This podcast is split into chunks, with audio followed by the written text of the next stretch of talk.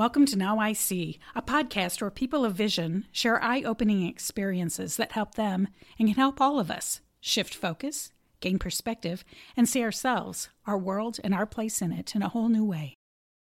Hi, this is your host, Kit McCarty, and my guest today is Glenn Cato. Glenn, it is great to have you on our show today. Thank you. It's good to be here. I appreciate the opportunity to talk about chaplaincy. I am so excited that you're here. I see you as a successful, results oriented strategic planner. You're resourceful, you're money wise, and generous.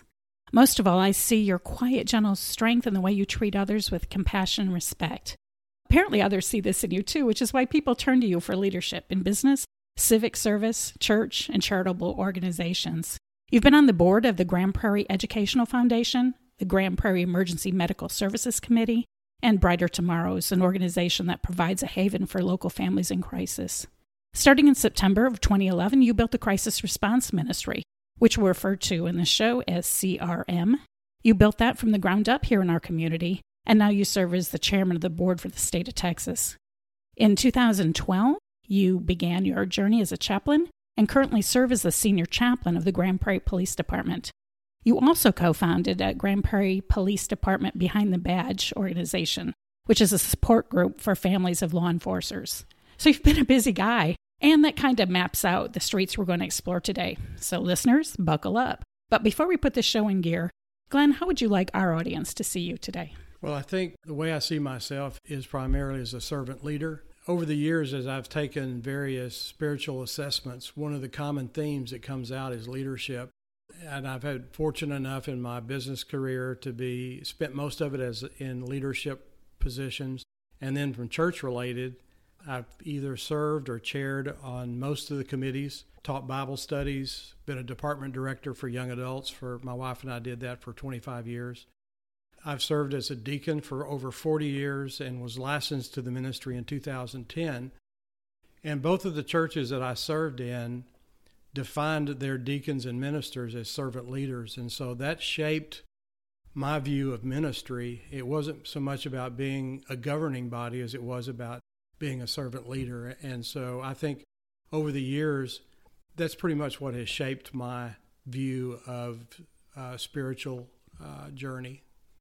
So, uh, what values and you brought you to have an interest in serving your church and your community? Well, I think it started by growing up in a Christian home. Um, I had great Christian parents. They were super role models in terms of how to treat people, uh, showing respect uh, for family, for friends, and for strangers. And so a lot of my views were shaped as a young person through my parents. And then when I was 19, uh, I met Gail Duncan, who is now my wife and has been for the last 46 years. Very nice. Um, we met on a blind date, and Gail's dad was a Baptist minister. And so I had the opportunity to see up close what the life of a Baptist minister looked like.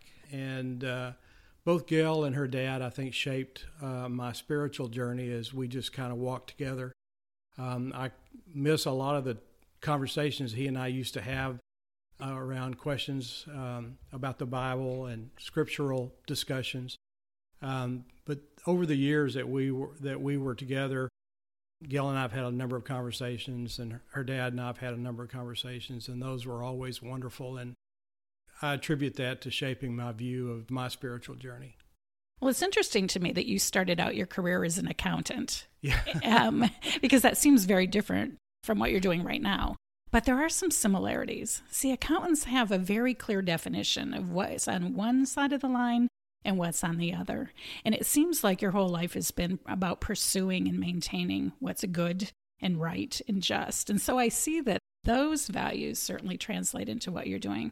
But how about that journey that uh, you began, where you began to serve the community and the police as a chaplain? Well, if it, if we go back to the very beginning, I would attribute it to um, winter break in 1975 when I was a senior in college. I had an opportunity to go on a mission trip through Texas Baptist Men. There were three churches in Grand Prairie: First Baptist, Fairview Baptist, where I was attend that I was church where I was attending, and Lakeview. We spent a week in Honduras on a disaster relief mission.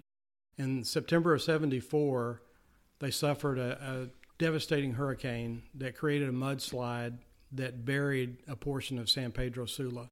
And we were going down there to help rebuild. And so that was my first experience with seeing people in crisis. They estimate more than 5,000 people were killed, 10,000 homes destroyed, and a portion of the city buried under six feet of mud. Uh, and so seeing that was a pretty important uh, aspect, I guess, of forming my view of working with people, individuals, and families in crisis, which is what I do today. But probably one of the most significant understandings was about divine appointments because I understood after coming back from that trip what that meant. Because even though the purpose of the trip was to go down there and serve the uh, to rebuild, Satan had his hand trying to stop that trip from the very beginning, from visa issues with the consulate to transportation issues to when we arrived. The missionaries there thought we were coming the next week, so none of the materials that we needed were there. So they were wow. trying to figure out what to do with us. So we spent the night in San Pedro Sula, and the next morning they came and said, You know, there's this little town up in the mountains called Siguatepeque. They're trying to rebuild uh, their church and build a parsonage. Would you guys be interested in going up there? We were very disappointed that we weren't going to be able to do what we went down there, but we set aside our own thoughts and feelings and said, if that's where God wants us to be, that's where we're going to go. I still get emotional after all these years. Uh, How could you not? I mean, just see the scope of des- devastation. And to, as a young person, not even knowing how to put your arms around that and where to begin, well, of course got, that impacted you. When we got to the uh, to this little town in the mountains, they, they, put us on a bus and took us up there. Uh, we worked alongside the uh, members of the church we held bilingual worship services in the evening time, and, and the church windows didn't have glass, they were just shutters. They'd open the shutters, and people would hear what was going on. They would stop and look in. And when we finished uh, at the end of that uh, trip, we got on the bus to head back, and one of the deacons came on and said, "I don't, I know that we'll never see you again here, but I'm confident that we will be together in heaven." Wow. That would you would assume to be the end of the story, but it really wasn't because five years later, one of our guys had moved his family to Washington. The two missionaries from San Pedro Sula came to their church to speak and talked about a group of Texans that had come to that city, worked alongside, and that a spiritual revival broke out. Bless God. that is amazing. As, once in a while, God gives you those rare opportunities to see the impact that you can have. And so for me, the understanding of what it means to have a divine appointment was crystallized in that trip. And it's caused me over the years to pay attention to thoughts that God may put into my head, or if my schedule's not turning out exactly like I want it to, that maybe there's a reason, there's somebody that God's going to put in my path that I need to, to talk about. And I, I can tell you that there are a number of situations that have occurred in the last 10 years as I've been a chaplain where that exact thing has happened, where I, I realize afterwards that my schedule didn't turn out exactly like I wanted to because it put me in the path of somebody that, that I was supposed to talk to. So many times. Yeah. I hear you so, so many times. Well, that is a moving story, and it certainly does lay the groundwork for you becoming a chaplain later. So let's talk a little bit more about that process okay. for you. How did that happen? Well, the uh, I talked with our pastor, uh, Dr. Bill Scar, and Bill always knew that that as I approached retirement, that I was feeling called into the ministry, and I would probably spend time as a bivocational pastor in a small church that couldn't afford to pay uh, a pastor. And uh, he tapped me on the shoulder one day at a, at a ministry fair and said, There's some people here that I think you need to talk to. And it was the predecessor organization for CRM. So I went over and I started talking to them, found out what they did, that they were involved in, in uh, uh, working with victims of crime and, and uh, people in crisis. Um, two weeks later, I was in their basic training, going through crisis intervention training. Went through 16 hours of that uh, training and then began to talk to them about forming a chapter in Grand Prairie. Talked with the police department here, began talking with other pastors because CRM is a non denominational. We all have the common theology. We all believe in the Trinity. We all believe in salvation through Jesus Christ as a gift from God. But the doctrinal things that make us Baptist or Methodist or Presbyterians don't really enter in. And so we're working together under a common theology. And so I began to talk to different uh, pastors, and they allowed me to make presentations within their churches. And God began to call people that had an interest in providing uh, ministry to people in crisis. And so we began building the local chapter that way. And over the, the time, over the last uh, few years, uh, CRM has grown beyond just the Dallas area and Grand Prairie, but we have chapters now in Tarrant County, Ellis County, Collin County, Smith County down in in the East Texas, and a newly formed chapter out in El Paso. Um, and we have one that's being formed right now in Grayson County up um, by the Texas Oklahoma border. So CRM uh, is becoming a statewide ministry. Well, and a lot of that is due to your leadership. I remember when you first got involved, you were so excited and you were recruiting personally so many people in our circle of friends. And Grand Prairie actually became the flagship for how CRM ought to be done. And it was so successful and it meant so much to the victims and to the police officers and the people who were helped in natural and in uh, in crisis of, of whatever kind. That was so useful that that was easy to then say, this is what we're doing in our community. I think you could do it for years. And uh, your leadership just was so critical in forming those groups and bringing in those people who brought in their gifts, their talents, their excitement, their passion, and really made it something here in our in our community. So I want to thank you so much for that. Thank you. So this didn't just happen to you lightly. I mean, you really had to do a lot of preparation. You didn't just wake up one day and say, "You know what I want to do." You had to take a lot of training and classes, and some of that training includes basic and advanced crisis intervention, the science of trauma, disaster spiritual care training, group and individual incident stress training, psychological and mental health first aid, suicide prevention, national law enforcement chaplain training, community emergency response training, and then a host of FEMA classes. So um, you have really pursued this wholeheartedly. What are some of the benefits of the time that you invested in your training and your learning? The interesting thing is that there's so much you can pull from the training that um, benefit everyday life. You don't have to be in a ministry working with people in crisis to benefit from some of the training.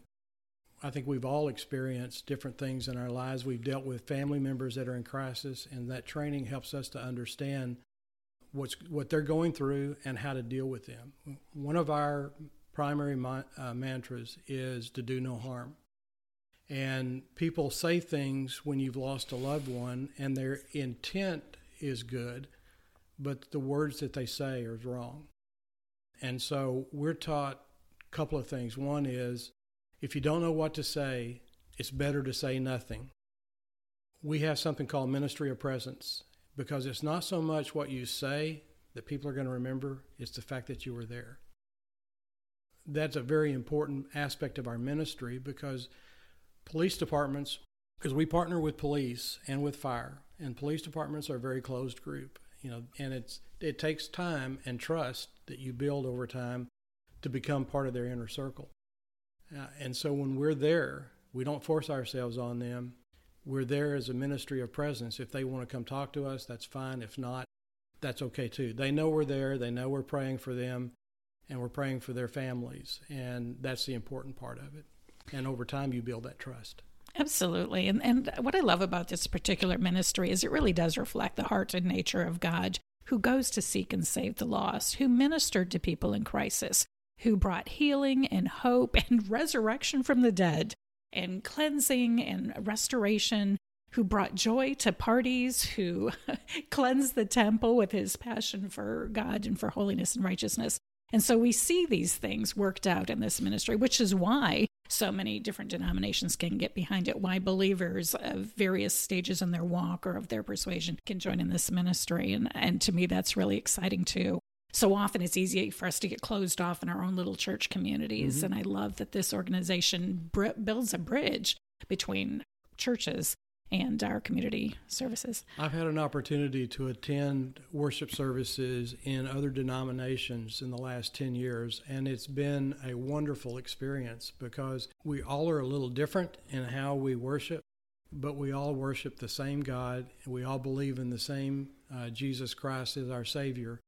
And it's been a real blessing to see other people uh, worshiping God in their way.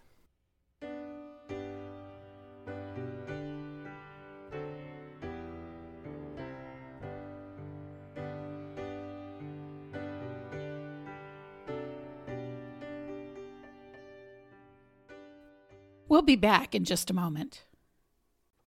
Like Crisis Response Ministry, Now I See brings together individuals of various backgrounds, ethnicities, social circumstances, and interests for common purpose.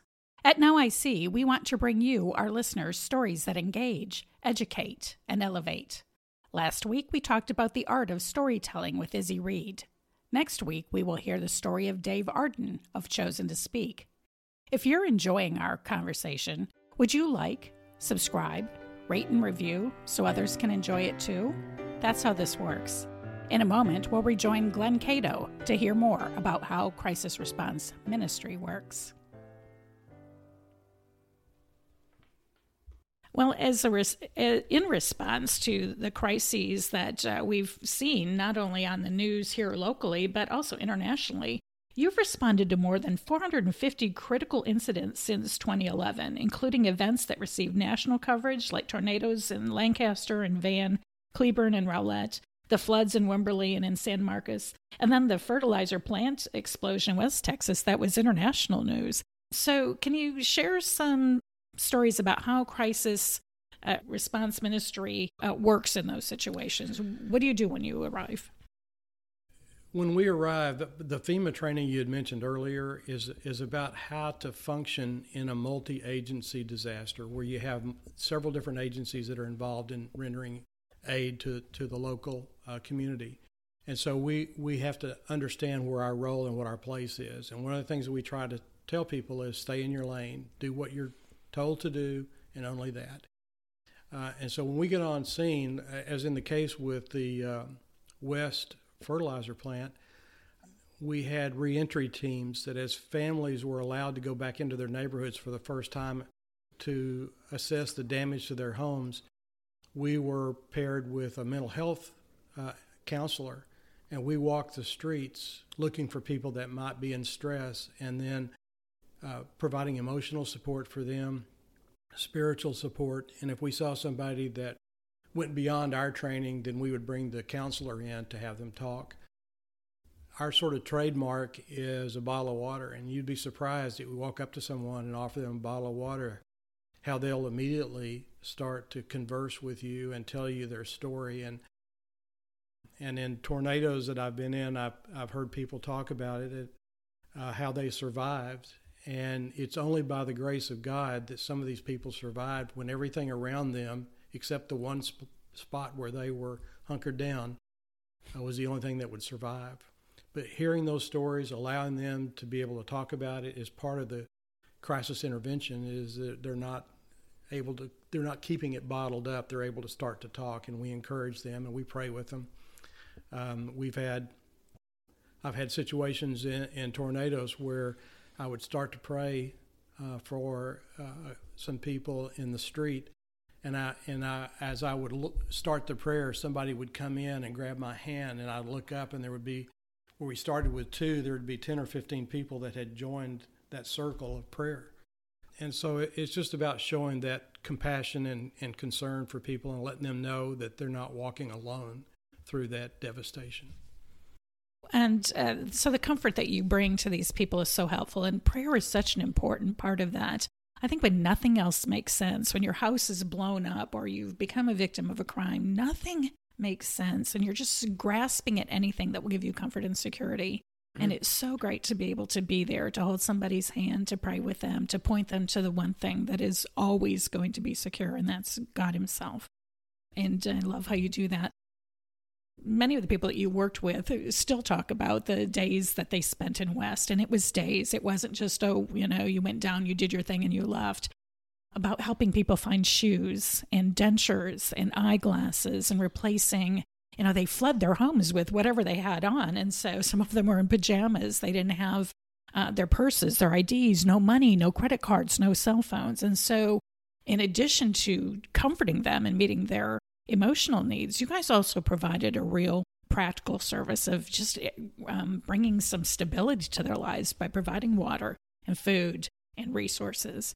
Um, and so, it, it, not only were you able to uh, minister to the people there, the victims of this incident, but your team also grew together as they worked together deeper in their relationship with the Lord. They had a more profound sense, like you did when you were in Honduras, of what it means to be with someone in a disaster. And it's just, it's so vital.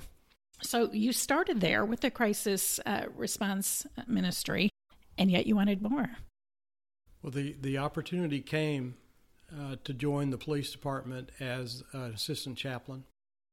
And uh, after, after working with the department for several months, I realized that there was, there was a, an opportunity there.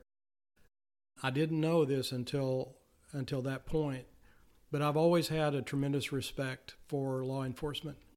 Didn't know that there was a place that I could feed my interest and respect for law enforcement and my passion for ministry in one place until I was offered that opportunity. And, and it has been uh, a blessing beyond words uh, over the last uh, nine years that I've served in, in that capacity. And I think one of the things that has been most eye opening uh, is the accumulated toll that it takes on an officer and his family through a career.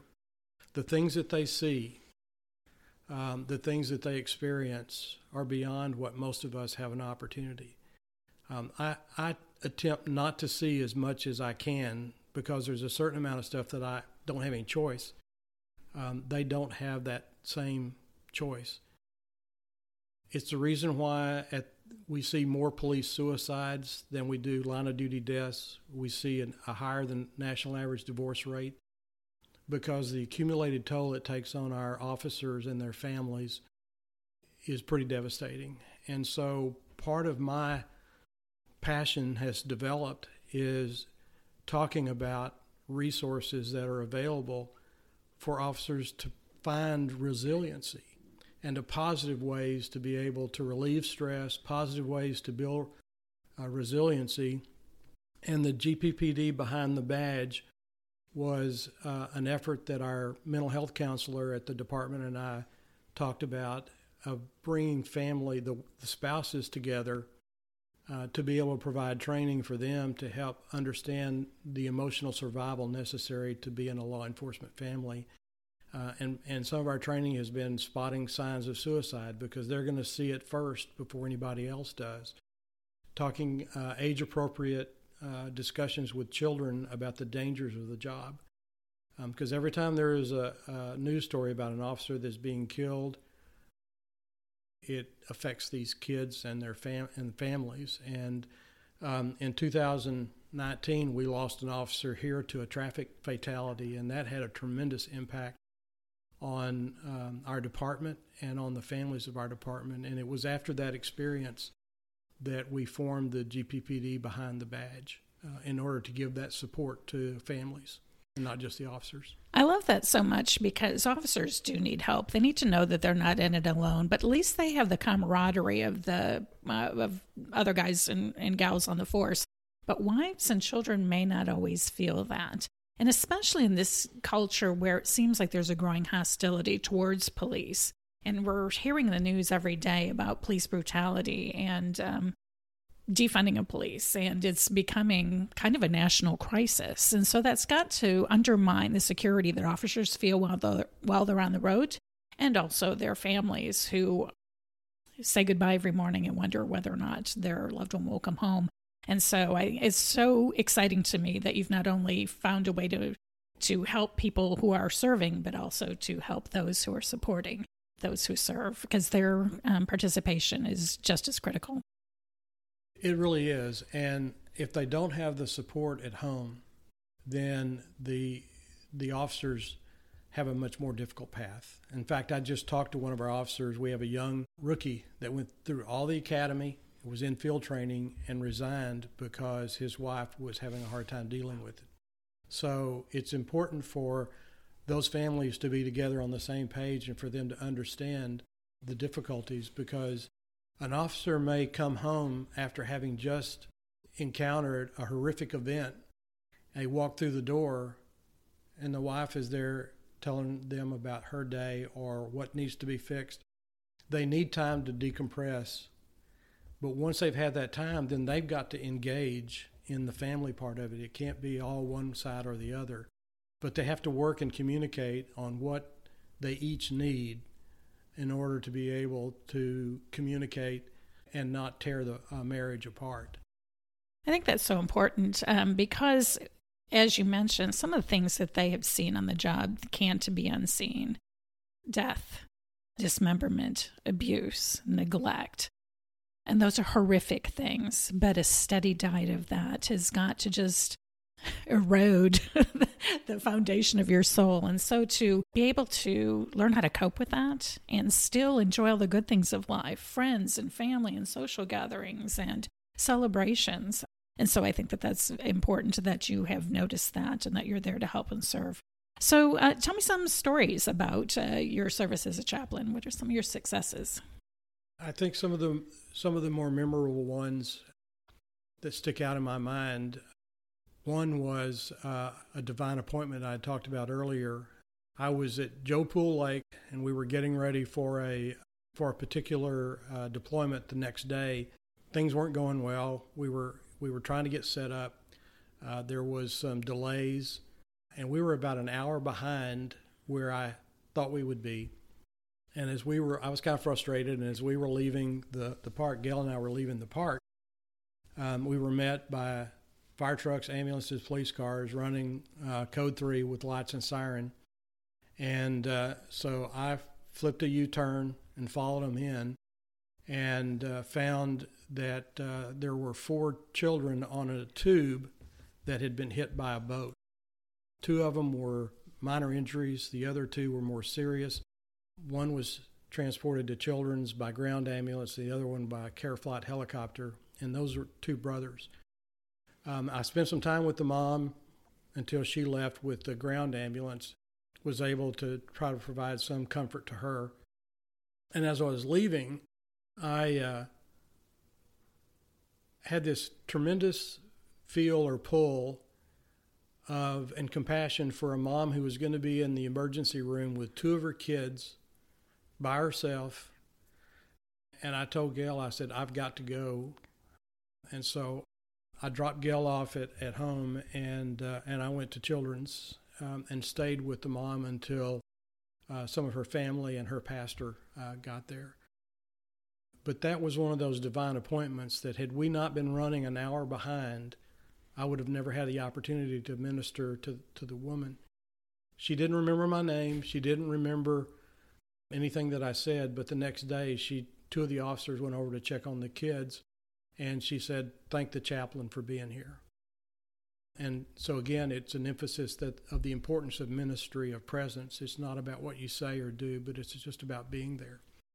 So that was certainly a memorable and and probably you know one of the one of our roles as, police chaplains is to be present uh, for any family that's lost a loved one that wants a chaplain, whether it's through medical related causes or whether it's violent crime. And the one call that never gets easier is delivering a death notification. Knocking on somebody's door to tell them that um, their loved one's not coming home never gets easier. And the toughest stretch for me is I had five death notifications in four days, and one of those was our officer that was killed, his family. So those those are the kinds of calls that really uh, stand out. And it just so happened that all five of those were traffic related fatalities. And uh, it does take an emotional toll. You know, God has a way, I think, of giving me the ability to be empathetic when I'm on scene, which I hold my emotions in check. But the switch flips to sympathy when I'm away from that scene, and I can be sharing that with Gail because that's the way that I heal myself, is in talking about it, and and uh, uh, and that's where sometimes the emotions uh, flow at that point. Well, I want to thank you so much for your service to our community, to our police officers and law enforcement, to our church.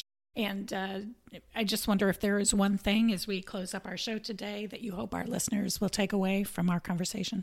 Well, I think the main thing is to understand the impact that law enforcement has on officers and families. And the next time that you see an officer at the convenience store or the grocery store or wherever you might encounter them, stop by and just say hi and tell them you, you appreciate their service to our community because they are there for us. Absolutely.